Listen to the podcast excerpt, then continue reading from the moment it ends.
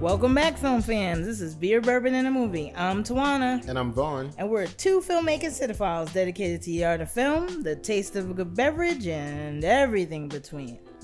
We're glad you're back, people. So grab a seat, film fans, beer drinkers, and bourbon lovers alike. This is episode 62. 62.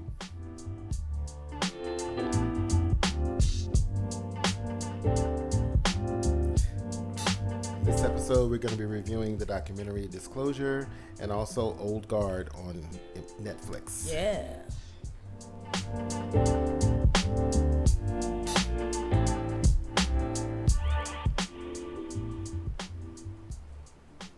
So, Tawana, what are we sipping on today? So, I want to continue on in my air of blackness Uh-huh. and talk about a little something called Black is Beautiful. Every day. Every day, all day, all night. Um, so, what Black is Beautiful is, it's a collective effort to raise awareness for the injustices people of color face daily and raise funds for police brutality reform and legal defenses for those who have been wronged. It's been started by the good people at Weathered Souls. So what they did was they they made a imperial stout, um, which I'll explain about what that is in a second. But what they did is they created a basic recipe for imperial stout, and then asked breweries around the world, not just our country, but around the world, to join the cause. Um, and so what it would do is, um, in bringing this, in, in bringing this uh, sort of like unanimous, like collaborative effort, it would they would ask breweries to donate 100% of their proceeds to local foundations that support both police brutality reform and legal defenses for those who have been wrong. Um, so you would just basically choose a local organization of your choice, and uh, that would commit to long-term work of equality. And so what you could do to make it your own is that Weathered Souls recommended that each brewery put in um, elements or ingredients that they felt were close to their heart. Um, so at to date, oh, also, if you go on the website, uh, blackisbeautiful.beer, like there's a whole label design, label printing websites and whatnot. Um, you can buy like merch. Everything goes to the foundations. And so uh, even beer drinkers can support the cause by looking up their local breweries and finding out who has what in what location. And to date, participating breweries are 1,089 in 50 states and 20 countries. And so, quite excited that I was, little beer geek. Didn't realize that this was such a massive effort. I thought it was just like Weathered Souls just doing a Black is Beautiful thing. Mm-hmm. And then we go to our local brewery, or brewery or bar, um, Harlem Hops here in Harlem, Harlem, USA. USA, baby. Look them up. Black owned and everything. Um, and they would have it there. So I was very shocked. So I tried one before. Um, I want to say it was the Finback one because Finback is a local brewery. And then we go back again and they're in a different bottle. And this time it's uh, the other half brewing company out of Brooklyn. And so what the other half company out of Brooklyn did was add uh, cacao nibs and vanilla. Uh, I hear that Gun Hill Brewery is next, and they're gonna add a dulce de leche to theirs. Oh, Um, that sounds great, right? And there are a few others that are gonna do something locally, so that's how we're able to get it. But within, look, go to the website because within your nation, within your nation, what the fuck? Well, actually, yeah, because it's an international thing.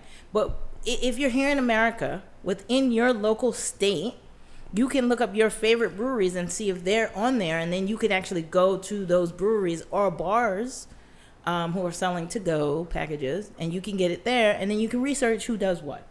So, um, just wanted to highlight that and uh, explain also um, what an imperial stout is briefly. An imperial stout, which is basically uh, uh, sort of like a Russian stout, was is just from the 1800, very old recipe. Um, brewed in England and shipped to Russia specifically for the imperial court of Russia, which is why it's an imperial stout. Uh, so the hops, the malts used during this are sort of doubled or even tripled. This one that I'm drinking today, by the other half, brewery is like 15.5. I'm drinking one bottle. Because I'm not trying to get fucked up. Uh, so anyway, so yeah, so this is the reason why it's it's it's so high and in ABV is because everything is doubled and tripled and resulting in this like alcoholic punch to the gut. Um, and so basically, it, it, it has this really rich taste, right? So it's this roasty aroma, features like dark cocoa and uh, dried dark fruits and full bodied, very full bodied. It's like chewing it. Yeah, but it's it, too it- much for me. It's too much for you, but I, I really like a stout. Um, especially good in like the winter because it's very hearty. Um, I would mix it in a brownie mix. yeah, yeah, you can It'd definitely it'd do that. In brownies. Which is why, um, which is why the other half's version works so well because it has the cacao nibs and the vanilla, Mm-hmm. so that adds to it. And we were speaking earlier with our uh, lovely friend Ben, yes, Ben. and we were saying how chai would be good. Yeah. Um, there was something else we said. I can't really recall. Um, but anything sort of like dried or roasted fruit, because it, it, it just has this really smooth, rich palate, bitter, sweet chocolate. You know, toffee would work because it has like a burnt toffee grace. So that dulce de leche from Gun Hill would be nice. You know, Now, what was the difference between the one that we saw in the grocery store, the one in the can that we saw? no, we never got it from the grocery store, only from No, there, but it, it was in There the wa- grocery store too, and it was the same one. It was in Whole Foods. They had it in Whole Foods. Do we see one of them? Yep, there was one in Whole Foods, You know, I didn't pick it up. and it was in a, it's in a can. But if it's in a can, I'm assuming it was the Finback one. Mm-hmm. Um, because I know they they do local suppliers. yeah, it's local. Well, the Black is Bru- Beautiful is really just basically like wholesale suppliers. Period. So like, the issue is is like if you found something in like your local, um, the grocery store or local bar, you were drinking something that was very locally sourced. Right. And so I'm trying my best to really quickly find it. Um, but it had definitely different ingredients, as you just mentioned. We also had that from Harlem Hops as well Yes. A couple Uh, weeks ago. a couple weeks ago. And I might not fucking find it. It's okay. We'll Doesn't look like it. But website. anyway, go, go. I, I mean, I'm, I'll post in the show notes. And if you have Mm-hmm. Instagram, Finback Brewery is their, their name. They're a local, I'm pretty sure they're in Brooklyn as well. They're a local uh, brewery. Um, no, they're in Queens. Um, and so you can just check that out as well. There's one of the, it's like one of my f- other favorite breweries here that really sort of do a lot of things with their beer. But nevertheless, don't be afraid of the richness of this. This is tasty, and the proceeds go to a fantastic charity. So donate by buying some. Or you can just go to their website and buy some merch if that's what you want. Right. If you believe black is beautiful and you want to be a good ally, get with it. I hear you. What you got, Vaughn? Well, today I decided to bring back uh, Elijah Craig Small Batch uh, from uh, Scott County, Kentucky, named after Eli- Reverend Elijah Craig, who was the creator of this blend of bourbon, and he's also known as the the um, what do they call him? They call him the father of bourbon from Kentucky. So he that's where he gets his name, his legacy from, because he came in and he created the storing the b- bourbon in those charred oak barrels. He was the the creator of that form of blending the bourbon. That's correct. Before then, because it was before that, it was just like a, it was a sour mash, and it wasn't. It, it, it was just stored in any kind of thing, but he was the one that decided that it needed to be stored in those oak barrels, those charred oak barrels, and so that's why he gets the association of being called the the father of bourbon. And it's been around since um, oh my God, many many many many moons. Uh, let's see, so it's been around since um, well, I lost the date here. No worries. It's been around since uh, 1789. There you go. Wow. And been a minute. um, it's uh, 94 proof, Wow. and uh, it's about 47% ABV. So it's uh, pretty strong, and it'll it'll take you there. I'm sipping it slowly, very neat. It's no nice. no mix tonight. It's got a nice taste. Right now, they're being distributed through the Heavenly Hill Heaven Hill Company Uh-huh. distributor. So uh, it's it's available in a lot of different places. It's uh, this bottle, this bottle roughly is about forty bucks. So, you know, it's pretty averagely priced, but it's, it's pretty tasty. and It'll take you there and it'll make a great Manhattan. Right, right. So I found the uh, the posting on Finback, and so they had a nine percent imperial stout with Ecuadorian Santa Garitis coffee, Okay, which is bold and unctuous. it's definitely And- that. That And sounds they- like it'd make a good ice cream. Yes. Right, a good ice cream or or a beer cocktail, like beer float rather. Ooh. That would be good. I could do that. I could get behind that. A A beer, beer, float, a beer float is nice. Y- Yeah. It's just like root beer. Because You I just don't put taste- beer over it. Yeah. I don't taste any beer. I just taste all of that. But and the sweetness chocolate. would help cut some of the Yeah. like Well, yeah. because an imperial stout is so uh, rich and thick, it doesn't it doesn't go down like an average beer. You know, it's not Definitely like not. tossing a Corona or something, which is literally like water in comparison to this. Oh, yeah. But also the thickness adds to the fact that you're about to get a little fucked up Mm-hmm. at 15 percent or 9 percent. But yeah, and I, I mean, I really like the like Finback, for example, is donating to the Audre Lorde Project and the Brooklyn Bail Fund. Wow. Very cool. So I mean, they're picking local charities that need the help, Right. And so majority of the proceeds, uh, I guess, apart from paying for whatever it needs to be created, is being donated. That's awesome. Hmm. And I hope they fucking keep continuing this. And and and, and bravo to to Weathered Soul Brewing Brewery, because um yeah, you guys are doing it. Yeah. Uh, way to go, allies. Okay. Well, So- um, well, once again, um, like I said, we're back, and uh, thank you, Kevin, for sitting in today, and Yes. Ben for We're- being our guest in We're uh, trying to Har- push this out. the Harlem Studios. trying to push this out amid everything else. exactly. It's it's worth the seven day journey to get here. Absolutely. That's But- how we feel when we visit you. I know. for sure, for sure. And you know, I just wanted to dip into a little bit of industry news because we've been so much has been happening in, in the world of production and, and in cinema and, and creation during this time of the of the pandemic and all of that. But one thing that they've been that's really been a, a game changer for production and, and the release of movies is the fact that because of the pandemic and not knowing if people are going to feel safe in theaters, they've been bumping these big summer releases. Like, because we do not have a summer blockbuster, and this is the first time in years that we haven't had one. And so, and then there was a lot of movies. Initially, there was a lot of movies being streamed on on all the streaming services, Right. but even that has kind of fallen aside. They decided to push these films into 2021. But one of the one of the cornerstone films that's been talked about for the last three or four years now is Christopher Nolan's Tenet.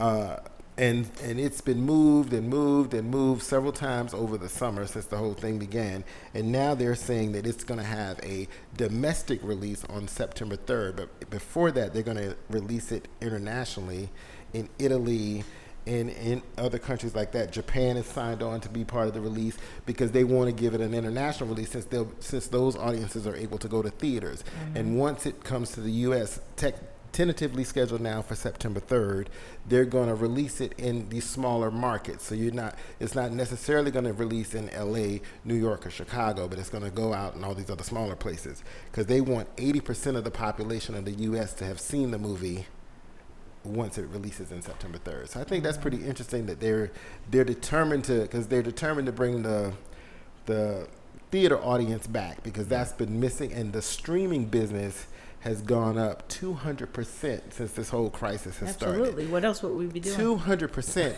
and and they're very upset that the the box office industry is very upset that all the streaming services are making so much money and they don't have access to that. Yeah. And I think that's also the that buy-in with AMC and um, And Universal. and Universal that they Yeah. want to tap into that in a way that they're getting something coming from both ends. It's, it's very interesting to see how this whole crisis has impacted so many things because the productions have been slowed down. Yeah. Productions have been It's going to be a, Productions have been changed too. Right. Oh, the big motor time. motor of operations has been Well, completely different. I mean, the unions are all weighing. Like, I mean, the Producers Guild weighed in in terms of best practices on Yeah. set. Um, the Teamsters have weighed in and have basically, you know, I just saw something the other day where the head of the Teamsters said that what the industry has outlined is not good enough for the Teamsters. Like, it's they they they're going to have to do better in terms of protection, and and in terms of the rolling out the schedule too. You know, because production also stopped if we weren't pushing all these films into 2021, we'd be dealing with a hole in 2021. Right. Big gaps in the, in the, yeah. in the year. When the theaters are, in theory at least, um, open, I, I just don't know that people are going to be that ready to go back out again. They're not. They're not. They're not. I'm not. They're definitely not. And I'm not. I'm, it's, it's really kind of it. it's really kind of interesting, but I, I really think that because I, I work in advertising and we've been dealing with that when it comes to shooting our our commercials and, and the content like that because now we've had to find markets where it's one is not a hot spot, and then two there's all these COVID rules and there's a mm-hmm. there's a person on set. The cast and the crew have to be sequestered for so many weeks prior to the shoot beginning.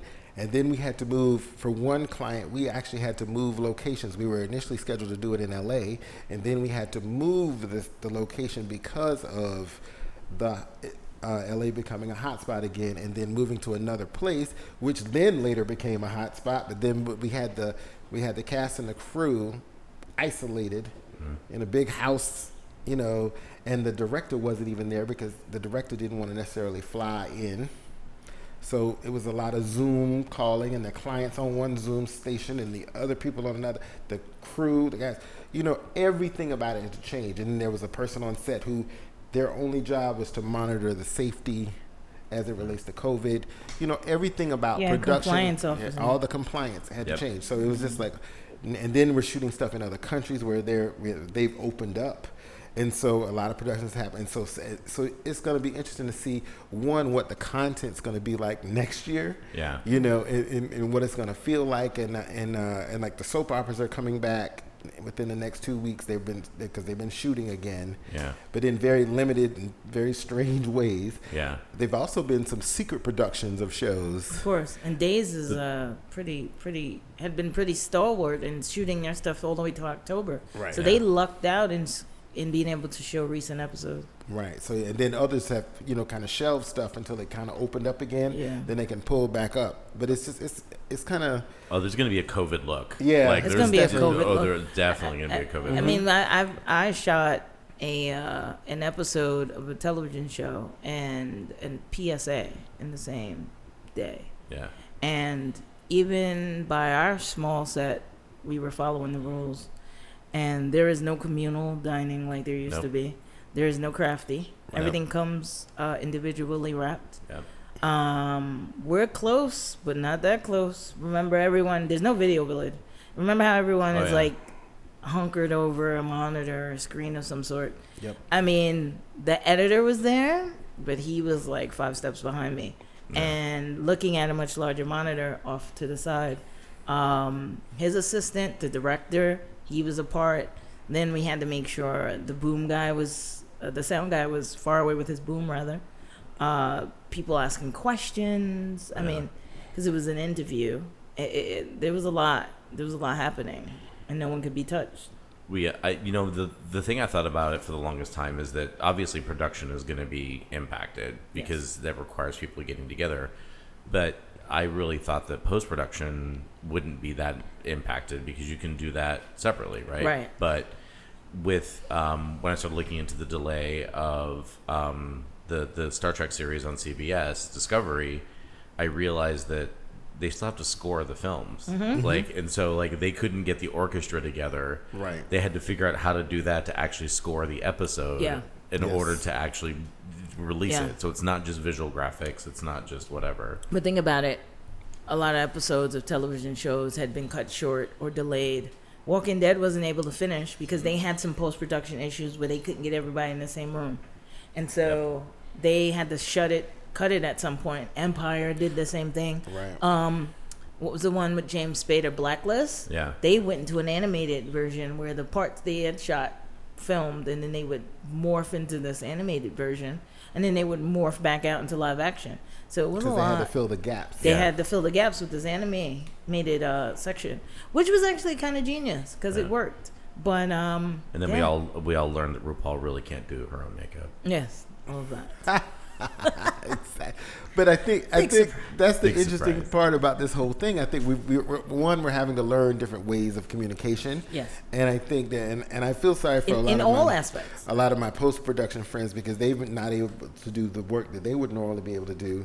and uh, it's just it's just funny how how things all kind of work together and and how we one we've been thirsting for content because there's nothing else to do but the fact is it's so hard to get the content done Also, Yeah. I feel like I don't know about anybody else, but I've been hesitant to rent things that have been coming available to rent because I didn't want to see them on a small TV. Yeah. Mm-hmm. I mean, we don't have a small TV. The, you know, there's a big TV you can watch it on, but that's still not a the- theatrical release. You know what I mean? right So It it, is feels it feels like ah, I don't know if and I that's why they held it. back that's why they held back on films like wonder woman and mulan they- Antebellum, Antebellum, Candyman. they felt like it needed a bigger It needs a bigger. exposure and that's needs the other thing with the nolan film Right. It's another thing with the Nolan film. It needs a much better, um, um, not exposure. What's what's the word? Uh, another a better way to observe it, to view it. right it's the experience It's of it because it, it really is the experience of a movie. Yeah. Well, if Christopher Nolan is listening and he wants to throw in a 70 millimeter projector, I have a large backyard. That I'd be more than happy to. you would volunteer it You would volunteer. More than happy to I hear you volunteer my that. backyard. And uh, speaking of speaking of streaming, just to let everybody know, Beyonce's film Black is King is on Disney Plus. So check it out if you have access to it. You know she's doing her thing as usual. So once again, you know the content is still going to be out there. People are still creating. There are a lot of podcasts. There are a lot, and po- podcast listenership is actually going down. But it's because the traditional ways of how people listen to podcasts has changed because we're not we're not commuting to work. So Right. because of that, so it's not just a, a ear in the background noise of your right of your commute. commute it's now it, you have to it's almost like You're sitting and listening. right to i have to want to go to it and do it and I'm sure so- Audible is the same. right People right. are like, well, I didn't want to really listen to this book if I wasn't going somewhere. right you're just going from one room to the next It's like, oh, so it's hmm. a different kind of experience. I'm gonna experience pause this chapter. It's fine. But you know that's that's just kind of where things stand at this point today but i think it's once again it's changing and ever evolving. So hopefully Yeah. you know but i don't really see a lot of people going back to theaters in major chunks of the country No, until not for while. 2021 really. It's, it's gonna be like probably like mid 21, yeah 2021. you know so we'll see what happens. Yeah, let's see. but you want to So, jump into some movies Uh, yeah, let's do the old guard first Yes. because I feel like um, we'll spend more time on we'll this spend a lot more time on disclosure than I absolutely think. Old guard will uh, need. Uh, so let's start it off. Yes, please. Old guard. This is Tawana's one of Tawana's favorite movies. Of the First summer, of the all, it's been a bit of a lonely pandemic, so this is giving No, me it joy. was hot. It was hot. This is giving got- me joy. got plenty of joy. Okay, this this gave me whatever sort of girl nut I needed to get. Okay, girl nut. Um, first of all, Let's if you put that on a T-shirt, please. yes, I'll- Girl nut. and I'll model it every fucking day. Okay, girl nut. Let's go. Girl nuts.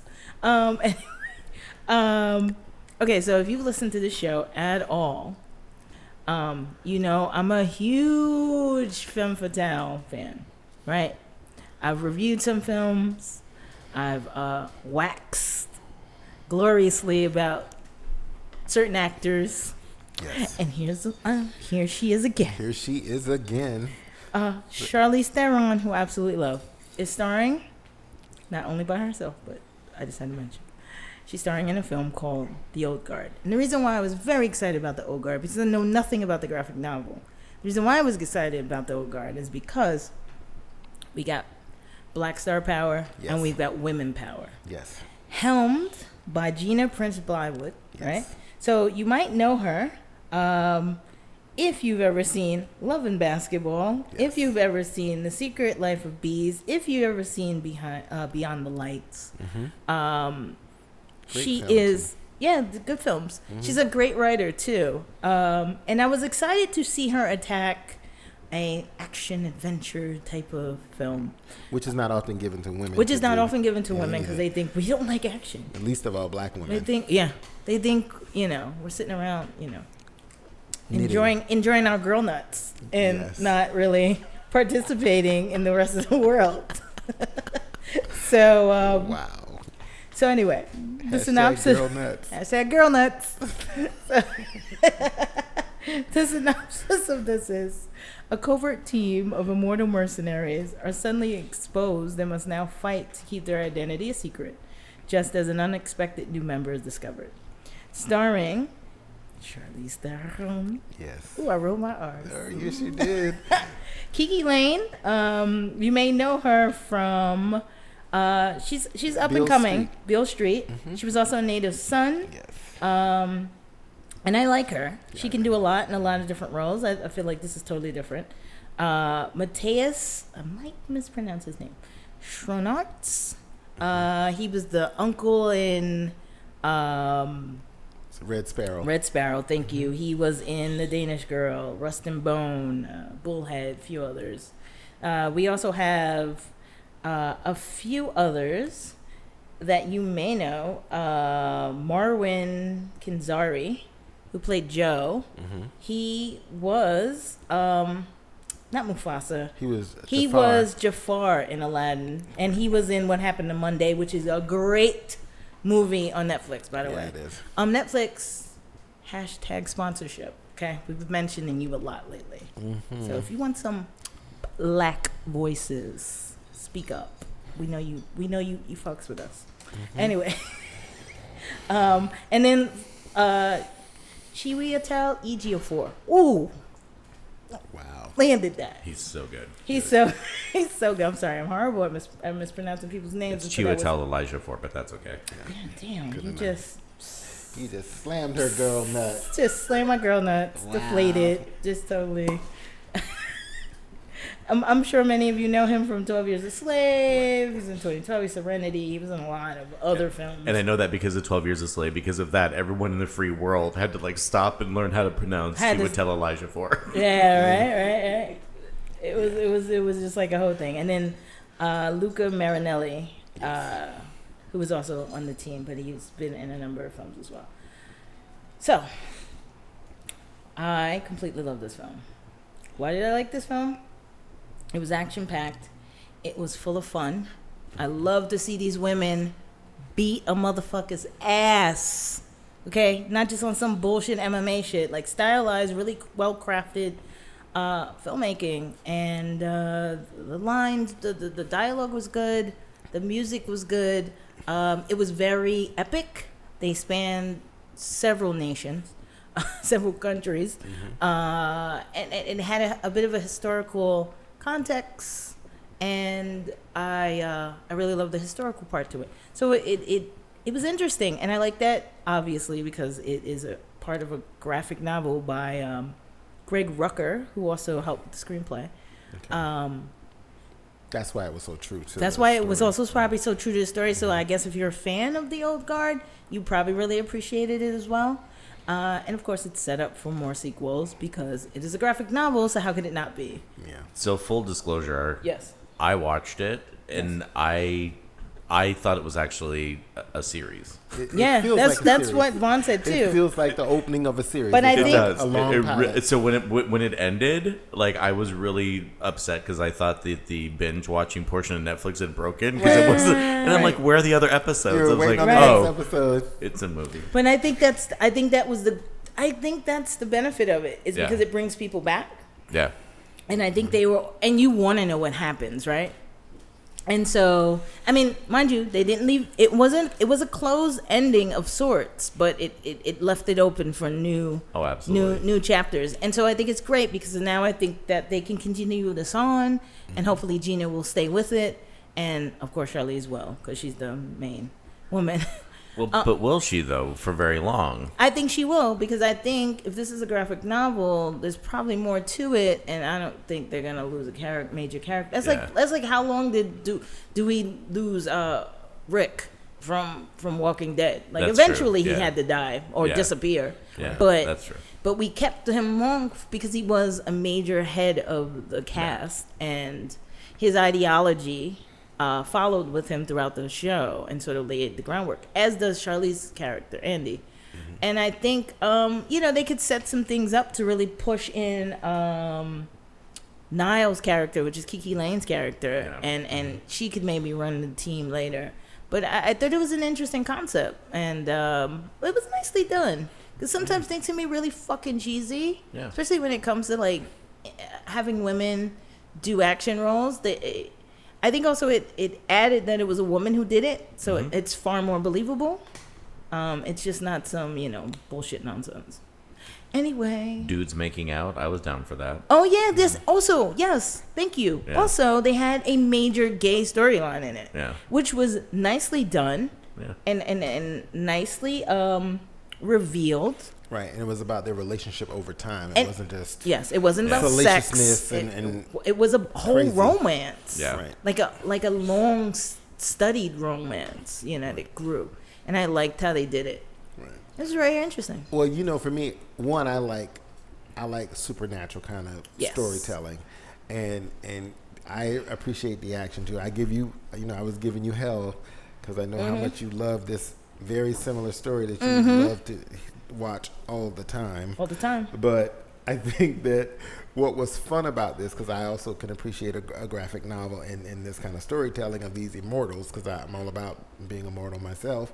Me so too. I can appreciate that. Sorry, and I y'all. like how, you know, Charlize, you know, But Charlize does a lot. she's done a lot of this same kind of. But she does a lot of others, Super too. badass woman. Like, but I feel like she wanted to change the way she was being perceived, and she's been doing.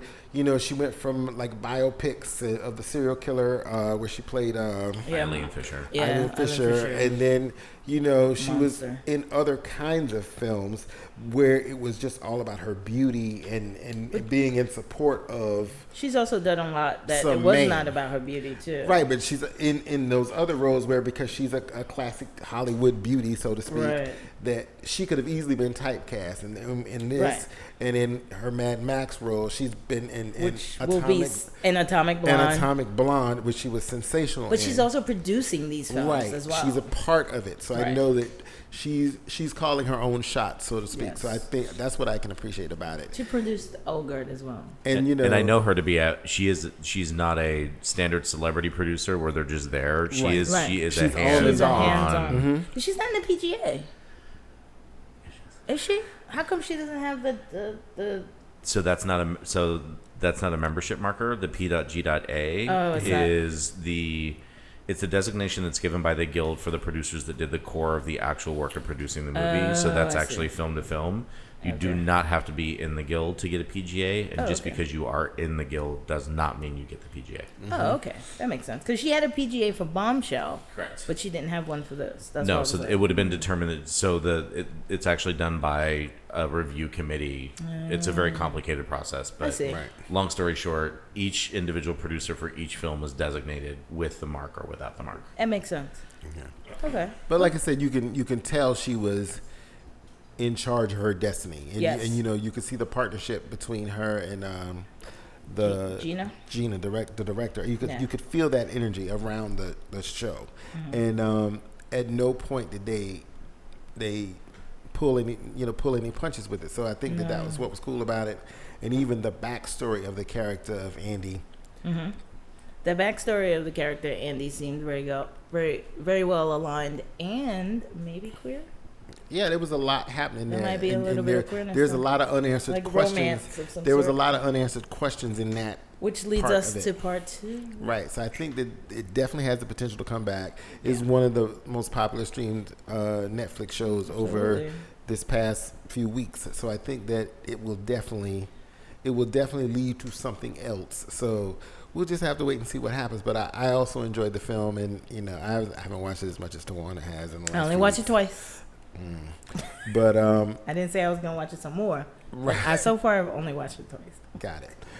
Um, but I think that, like I said, I'm, I'm glad it was out there. I'm glad she's been able to do that, and um, and and just to give us some variety because I felt like we needed some action adventure kind of stories Yes. being told during this time because you need that. We also need an escape. We also need some some horror to happen during Ooh, this time. I got some horror, boo.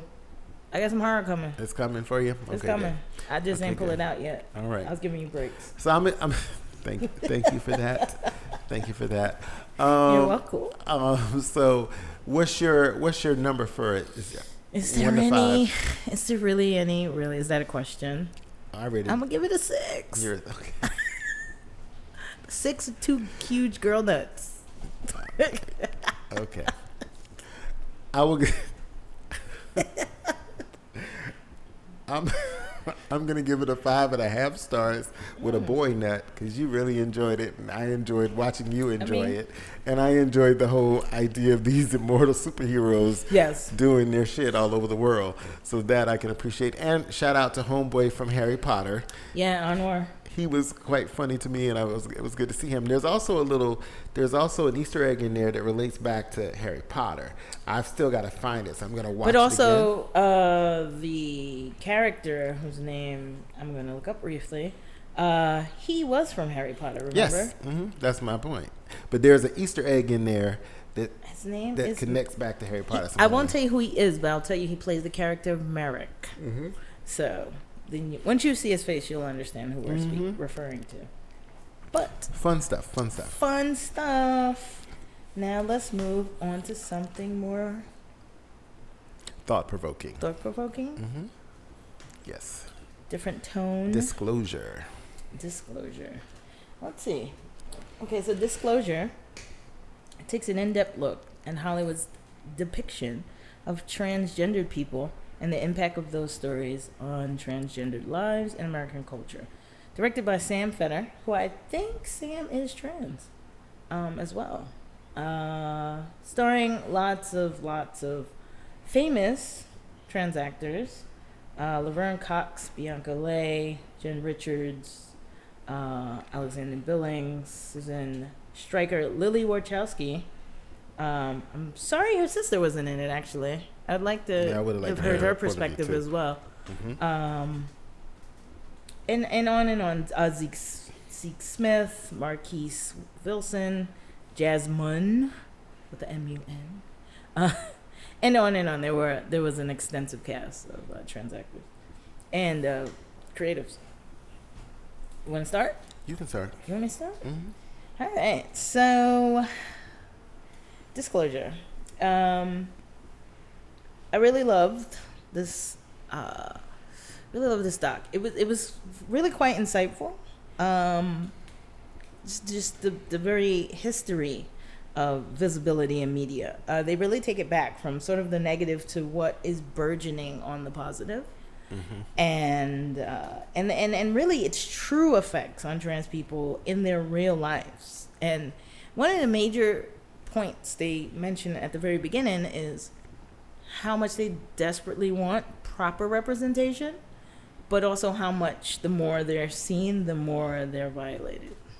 Yes. And so And I understand that. Right. So what I've truly taken away from from the film was, um, yeah, just very that very thing is, is that they need a, a very broader visual perspective, um, so that people can see them as they really are, and so that people that are trans could see something that is actually reflected back at them Right. as a truism, Right. not as An some honest portrayal. portrayal. Right, an honest portrayal, not as this like horrifying uh, warning sign of what you're getting yourself into, in a sense. Right. Um, so I really liked it. Um, a few notes I made was that, uh, you know, Hollywood would portray, and this is what they mentioned in the movie as well, is that Hollywood portray black men or POCs as a joke when they were in a dress in a way to sort of emasculate them. But what Hollywood has taught us is that um, people uh, to treat people in dresses as evil or weird or a joke, and it's not. It, it's not even as if, pers- as to say that that if a man is in a dress, he should be. It's because it's Hollywood's way of just emasculating them. These are two different two different ideologies. That's Hollywood's perspective and agenda, and then there are people who are actually living their lives as transgendered transgendered people, specifically women, who live very real, natural lives and are not to be taken as a joke Right. because their lives are true. Um, also, what what they also touched that I I found very interesting is that um, trans men are always invisible, and uh, trans women are always aligned with transphobia and horrible violence Right. horrible violence. The number of trans women actors uh, tell of the trans storylines that they have acquired as actors, right?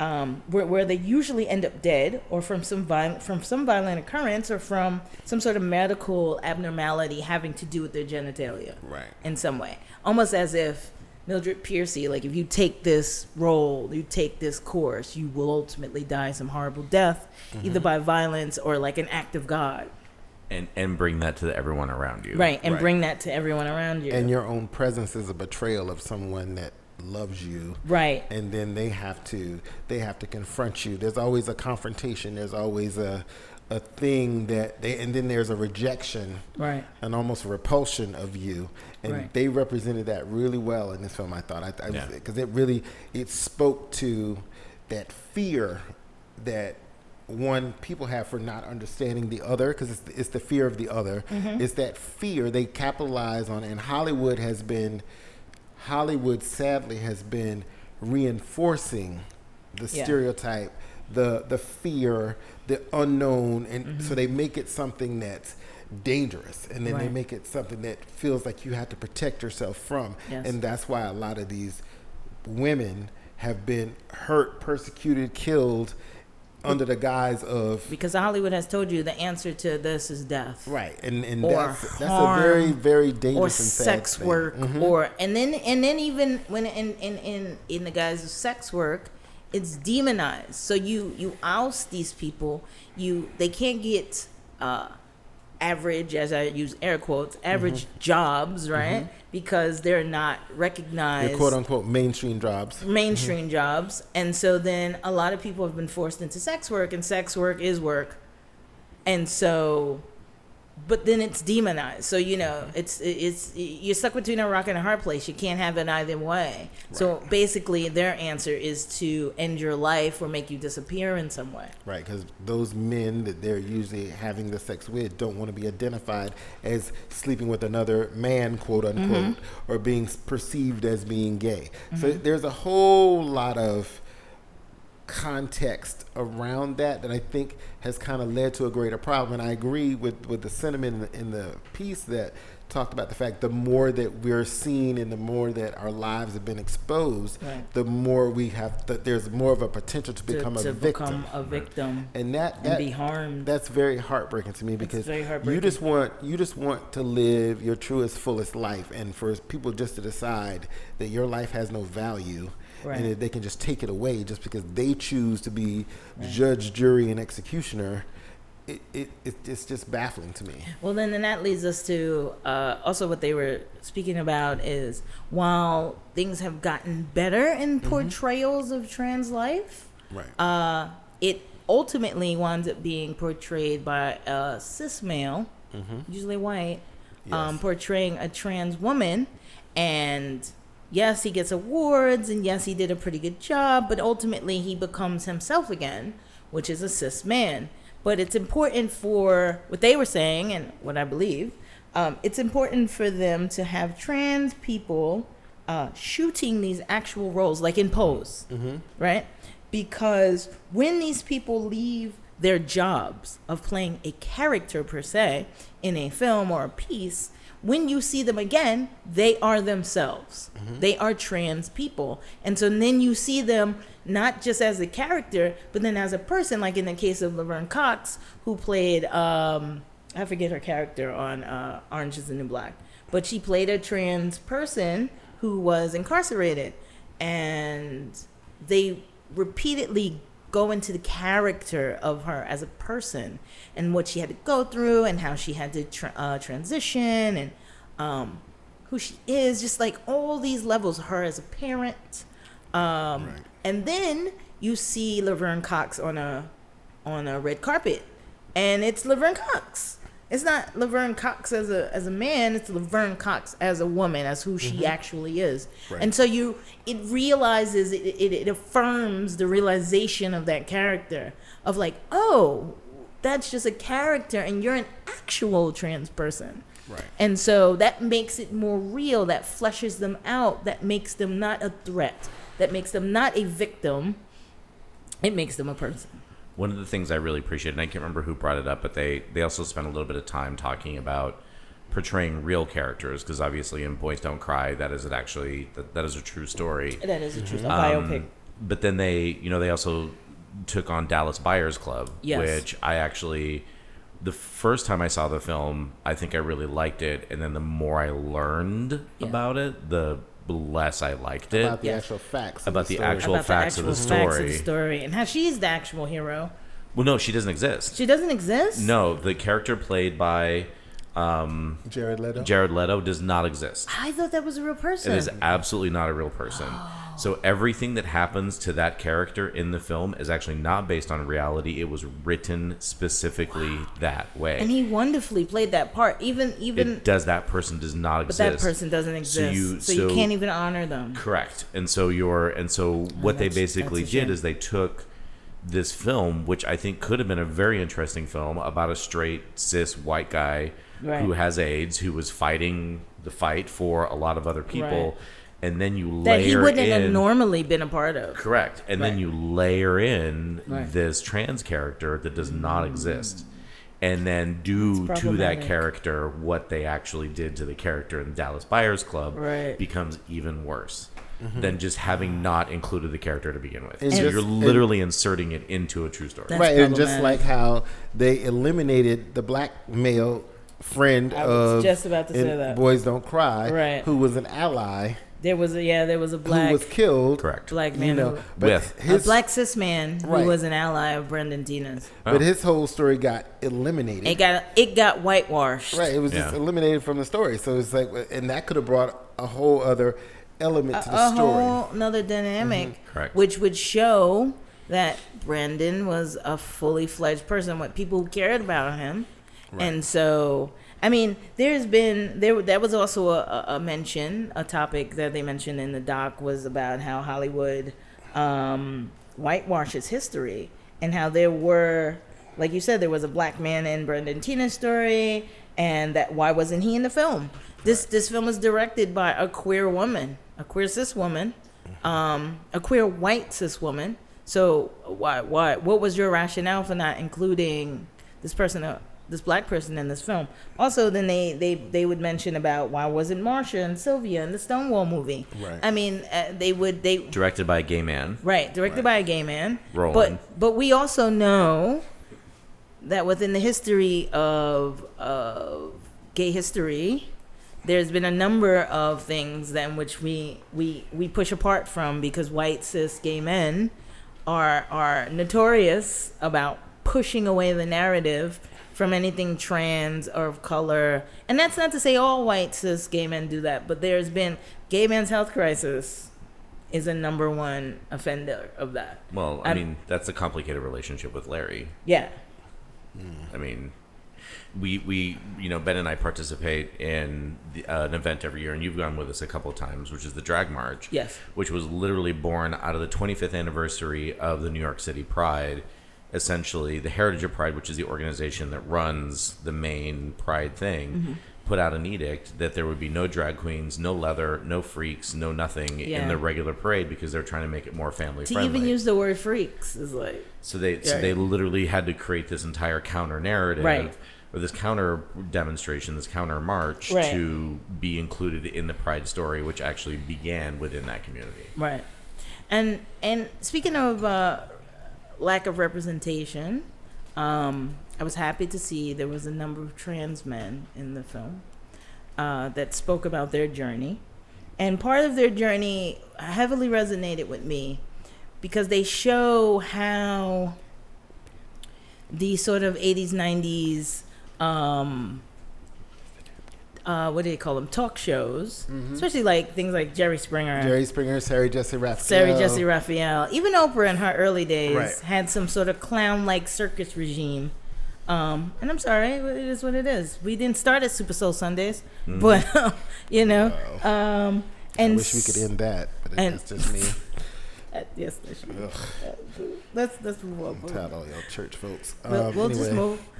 But Super Soul Sunday is also about not just church, but it's about like Buddhism and a few other really things. seems tired. I understand. Tired and I- put upon, but I, anyway. I understand your personal opinion.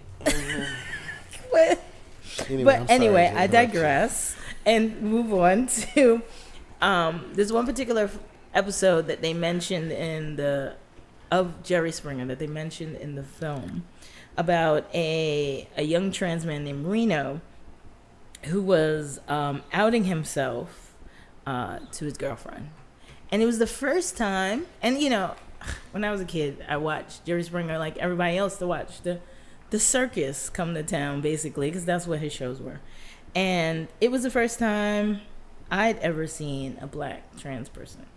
And um, for me, the image was empowering. Um, even though it was a clown show, the image was empowering. And what Reno would say was was was interesting, and um, it informative. Um, and even though, although he was a, uh, a trans man, um, I realized that there was there was someone else in the world that existed similarly to myself, mm-hmm. and um, very much. And then and then Boys Don't Cry happened, and then I really resonated, you know, so deeply for me uh, to the point in which I then became afraid, much like the trans men say in the film, of the danger of living such a representative life. Um, I'll explain. Uh, you've heard this show before. I am a uh, a stud or an MOC woman, which means masculine of center woman. Um, I represent outwardly uh, in a very male presence. So I wear men's clothing and I have short haircut. And my swag is probably that of like a dapper man or you know a suave man of some sort, a charming man. But you get the I gist. love her adjectives: dapper, suave. Uh, these are true though. Mm. These are not lies. Facts, all facts. These Girl are facts. nuts. Girl, Girl nuts. all part of MOC life.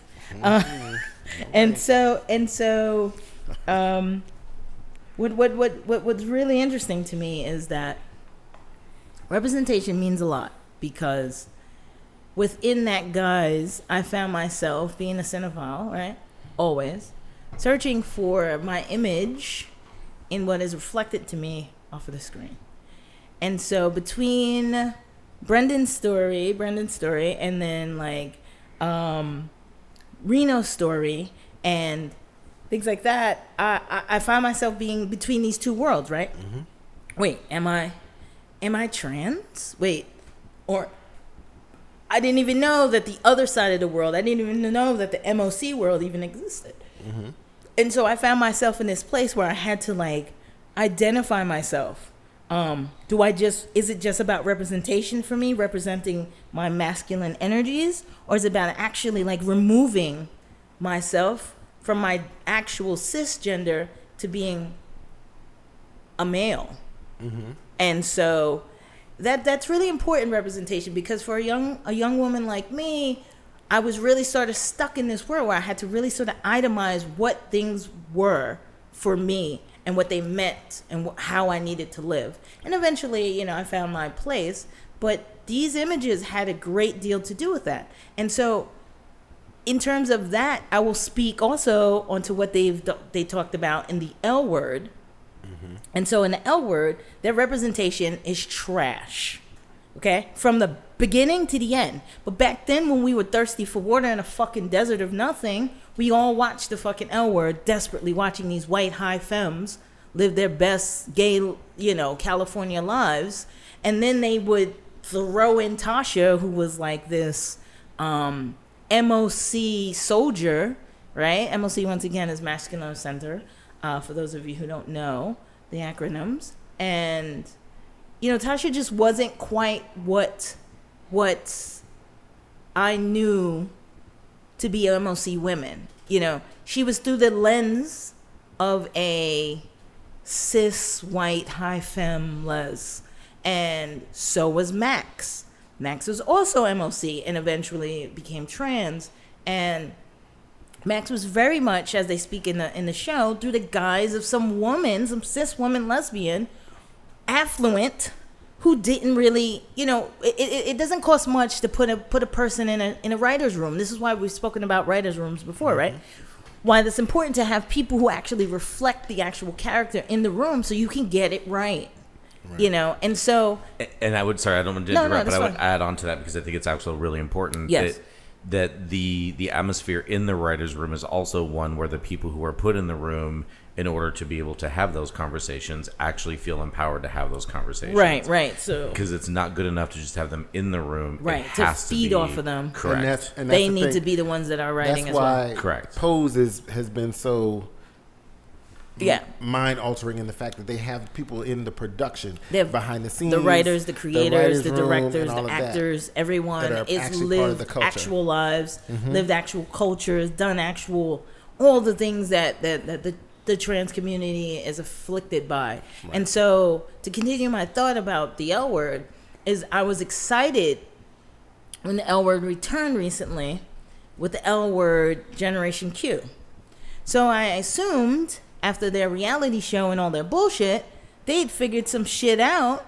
But no, they're still cis white rich right white rich um, privileged uh, high femmes who still were, were, were putting forth um, non people of color okay making them all in these high femme outfits of like business suits and like uh like fashion as like vogue on fucking l word and then they threw in a trans person which I, in one in one regard I felt great. Okay, great. You put in a trans person because you so vehemently destroyed Max in your previous incarnations, and then now you put a real trans actor in playing a trans person, having a relationship with a cis gay man. Fantastic. You're really pushing the needle. And then the trans actor is Asian and his partner is Latino and you give us a tiny bit of color in what appears to be a Dominican girl and her um, uh, Colombian girlfriend, who is who is uh, really uh, uh, what is what is the world? Anyway, I digress. the point I'm trying to make here is where did I go? Where am I? Where am I in this narrative? So you replace me with a trans man? So we can't exist in the same atmosphere. We don't exist. And so uh, before I before I went crazy off Facebook and all the other shit that I made post on uh, about it when it was in in in review, um, the issue I had was that why why was this? Where did you get these people from? And so they remarked that it was from the community of Silver Lakes. So you're telling me Lena Waithe is the only dyke that exists in the world? Yes. No, that's not true. She's not the only fucking dyke that exists in the world, and there are all sorts of. Uh, and, and and if you're offended by that, I apologize. I'll use stud. I'll use whatever you want. But she's not the only existence in the world. And also, if she exists, why is she not in the L word? So you just replace us. Oh, I'm sorry. You had Shane, Oh wait, cis uh, dyke, because she will not get stud because that is that is derivative by culture and and color. So let's let's just talk about that. You throw and then you throw in a black girl to date her. So I mean, I mean, if you really want to do representation, you're you're going the wrong way about it. And so now I'm the one who's becoming invisible, and I'm not comparing myself to trans men's play at all. But I'm saying it's either or now. Of course. And so that is offensive to me because why am I not an incarnation in your show? Well, I, I think what's interesting In the world. too is that you see uh, you see with the inclusion of trans characters also walking away from non-binary or non-gender right. conforming Also that. characters. Though, though they did have someone who seemed to be MOC and non-binary or uh, or um, um, non-gender conforming. yeah. Uh, that person didn't seem to really sort of uh, identify as with the pronouns of she and her. Um, and so, I mean, they never even really touched on it, but they, they, they sort of alluded to it. So there's there's your marker for that. Yeah. It's like fuck you. You're giving me little bitty tabs on little bullshit, but you claim to be you claim to be the Bible of the lesbian world, but you're not. You're not, sis. What what are we doing? And you're not even talking about people who are working fucking regular jobs. Like you're talking about all these moguls in your show. Everybody's rich on your fucking show, so who's who's actually a real person working a real job? You know what I mean? We're the real people. Because if you're telling me real people don't exist in Hollywood and fucking LA, you're full of shit. LA is full of fucking people like that. So guess what?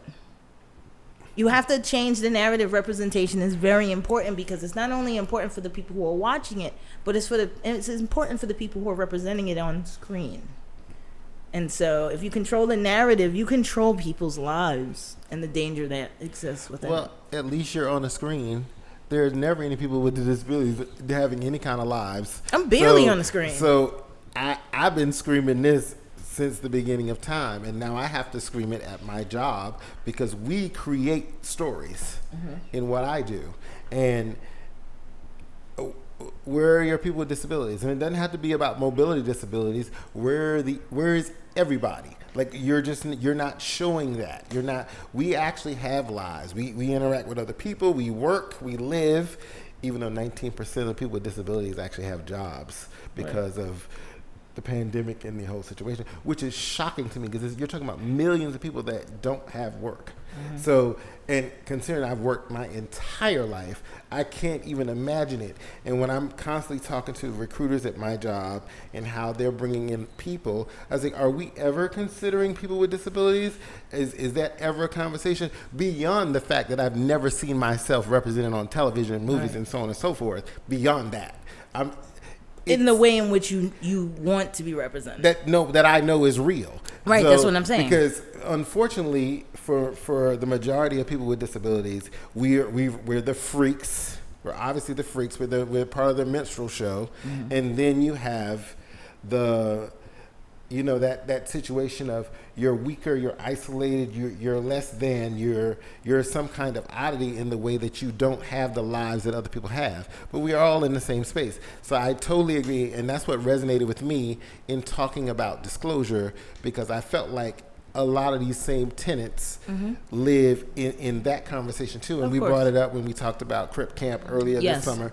And I think that more and more there has to be a conversation around that. And I push buttons at, at my job every day. And I'm like, if we're going to create content that goes out to the world, you have to represent everybody that's a part of that and not just who you deem as worthy and what looks like America because there's a whole lot of America Oh, yeah. that has to exist and and and we we need to put shine some light on that too and I just remember there was one film I saw and it, it stayed in, in my lexicon. That, that film Norman that I talked about, Yes. um, that was on Netflix many years ago, and I actually met the actor, and he wasn't a disabled actor; he was just an actor playing the role. But he played that role so well of a disabled person who lived a life, who had a relationship, who was, who, you know, he had a full forged existence, Right. and you just didn't see that. And I told him we, we met on a train, on a train, a subway train in New York City, and I stopped him and I said, I, I never talk to actors. I don't really give a shit like that. Right. But I had to stop him and tell him that his portrayal of someone in a wheelchair was so accurate in, in how he talked about the being disabled, being in a relationship, trying to navigate his health while managing the relationship and his uh-huh. job and all these other things that he had going. His friendships with other people because it also encapsulated his friendships and his and the people in his lives other than oh his caregiver because he didn't have a caregiver. He took care of himself and the majority of us actually take care of ourselves. We do not have attendants in healthcare and oh you know all this need for assistance Right. outside of whatever tool we're using to get around. Mm-hmm. So i think that and i let him know i said you did a fantastic job. And yes there could have been other actors with disabilities who could have played that part too mm-hmm. because i'm on i'm on their side too and i do believe that it needs just like with the trans community mm-hmm. there needs to be actual people with these situations mm-hmm. playing these roles like gay people playing gay characters. Yeah. there are plenty of actors and actresses because we don't want to see people in blackface. Nope. so we also need we also need representation that's real across the board, and, and things like this film and Netflix is doing a great job of these kinds of Yeah, they're doing a great job of breaking into all these because you really need to tap into because that. even even then it's just like you know as you mentioned people with disabilities there's also queer people with disabilities so it's like they're they're important in the discussion as well they exist and and and their story of how they find love and Mm-hmm. But who you they never are. see that 'cause You it's never not see that. pretty. no you It's never not see pretty. it it's not pretty but it's just uh, netflix seems uh, unafraid to expose things as they are mm-hmm. I mean, I'm not putting Netflix on a cross. I'm just saying, I'm sure they're a company that has their own issues, but they have been trying, vehemently trying, to bring forth real stories of true lives. And for that, I say bravo, Net- Netflix. It, it's almost like that's what happens when you remove the pressure of a box office. Yep. Yeah. And they have their own theaters now. Yeah. So they can say, go fuck yourself. And I'm putting this in the Oscar contention. Right. You know, that's just that's just where they sit. And I'm happy for them in those regards. I mean, they have a whole thing called what is it? Strong Black Leads? Yeah. That's a whole fucking separate net um Netflix. Whole separate Instagram page for black leads of shows about black lives and black culture, di- black diaspora. Come the fuck on. They're trying to be an ally in the best kind of way. I know they're making money, but at least we're getting something out of it. Right. And, and you know, I think at the end of the day, and what we're all learning from these culture wars that we're in right now Yeah. is that it's opening a door and it's, it's shining a light on the history of America that includes everybody and not just white men predominantly. White cis men. So I think that we need to we need to see the world is opening up in a way that that we're just going to have to adjust to. But I do feel like there's going to be a backlash on all of this because we're pushing. Everybody's pushing the envelope. Everybody wants their opportunity to be seen, and it's there's going to come a time when your your Trumpers and people like that are going to want to get their shine back. I don't know where it's going to you start, can try and get your shine back. but I don't. I just know that we all have to understand. Do it while you can, and, and make as many do inroads what you as can, you can. and make as many inroads as you Mhm. can. And I'm sorry, fuck that. White is out. The bullshit. Fuck the bullshit. I'm not about it. I'm not about your nonsense. I'm not about your your your half-ass lineage because half of my people are part of your lineage too. So whatever sort of culture you think you're rocking with a fucking stars and bars, that ain't culture. It's called racism on a fucking flag. And if you want to do it again, you ain't got enough people and enough fucking receipts. So good luck with that. Oh anyway, So I'm going to give this film a five out of five. yeah, I'm gonna give this I a really solid. liked it. I really liked it. It was solid five. informative. It was a good take on media. Yes. Because it was a good. I really appreciated the the, the spin on media because they could have actually just been about personal experiences Yeah, and, and, and but they used examples. But they used examples that people could have seen and people can reflect relate to, to. yeah. Because once you see something like that whole part about the Jim Carrey movie, yeah, the about getting sick at the sight of that trans people and how it relates to the crying game. Right, and and just the whole idea of It- you know something that's deemed as as comedy and funny Mm-hmm. has such a detrimental reaction from Yes. people who are living in those lives, and we need to open up our minds to that and how just how cultures and people have been represented, yeah. how people have been represented throughout culture, Birth of a Nation, Right. and how it portrayed black people, and how that hurts. It's not just it's just not for entertainment. Everything that we deem as entertainment is not for entertainment It's not purposes. for only. entertainment So I think people need to wake up to how how stuff is being put out there and, Right. and how we're eating it up and Right. calling it true because Right. that's not necessarily real lives. Well, you know, the, the the the issue here in America is whatever said is true.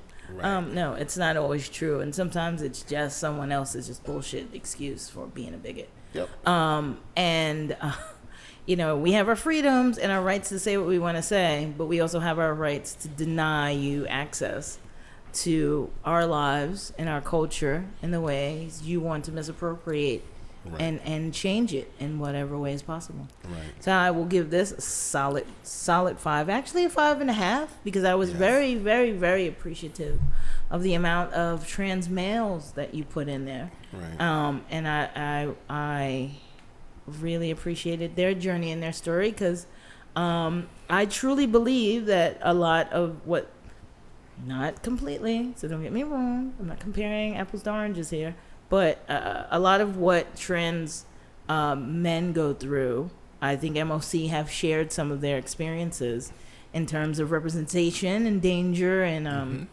and reflection on the world and how how we're seen as uh, women trying to be men um, Right. instead of just living in our own truth um, and living our own identities and our own energies. And I and I thank you for that because uh, you touched a part of my young life that uh, that I didn't realize was so affected. Yeah, and but you what know, you show. just- we have to, you know, pay honor to all the trans women of color that have been killed in the Absolutely. last few years because it's been and all you the trans men as well. so Tony many- McDade, so and, many. and and so many other women who. I'm sorry, I don't have it readily available There's a whole to, list. to give you, but there is a whole There's list. a whole list, and, and happening and every week. and wake up because you know, uh, Black Lives Matter wasn't just about raising awareness to Black lives in general. It was all Black lives, Black Mm-hmm. lives, queer lives, trans lives. Like we all matter in all our varying degrees. We are not disposable, and I recommend you see this film. Absolutely, And um, we thank you thank you. for showing up. Good to see you, Tawana. Good to see you all. Kevin, Ben. Kevin, Ben. Enjoy your pandemic lives. Be safe. Be well. Wear your mask. fucking mask. Wear your mask. It's the only way. That's Okay? right. Don't Wear be your stupid. mask. Shout out to Dr. Fauci. Don't worry about it. Yeah, fuck Keep Trump. telling folks. I can't wait to vote early. yes, I can't wait. we're doing It's it. like a birthday. I'm gonna have to. vote 2020, people. I wish I could vote twice. vote 2020. yes, Thank you so much for showing up. This is Beer Bourbon and a movie. and the movie.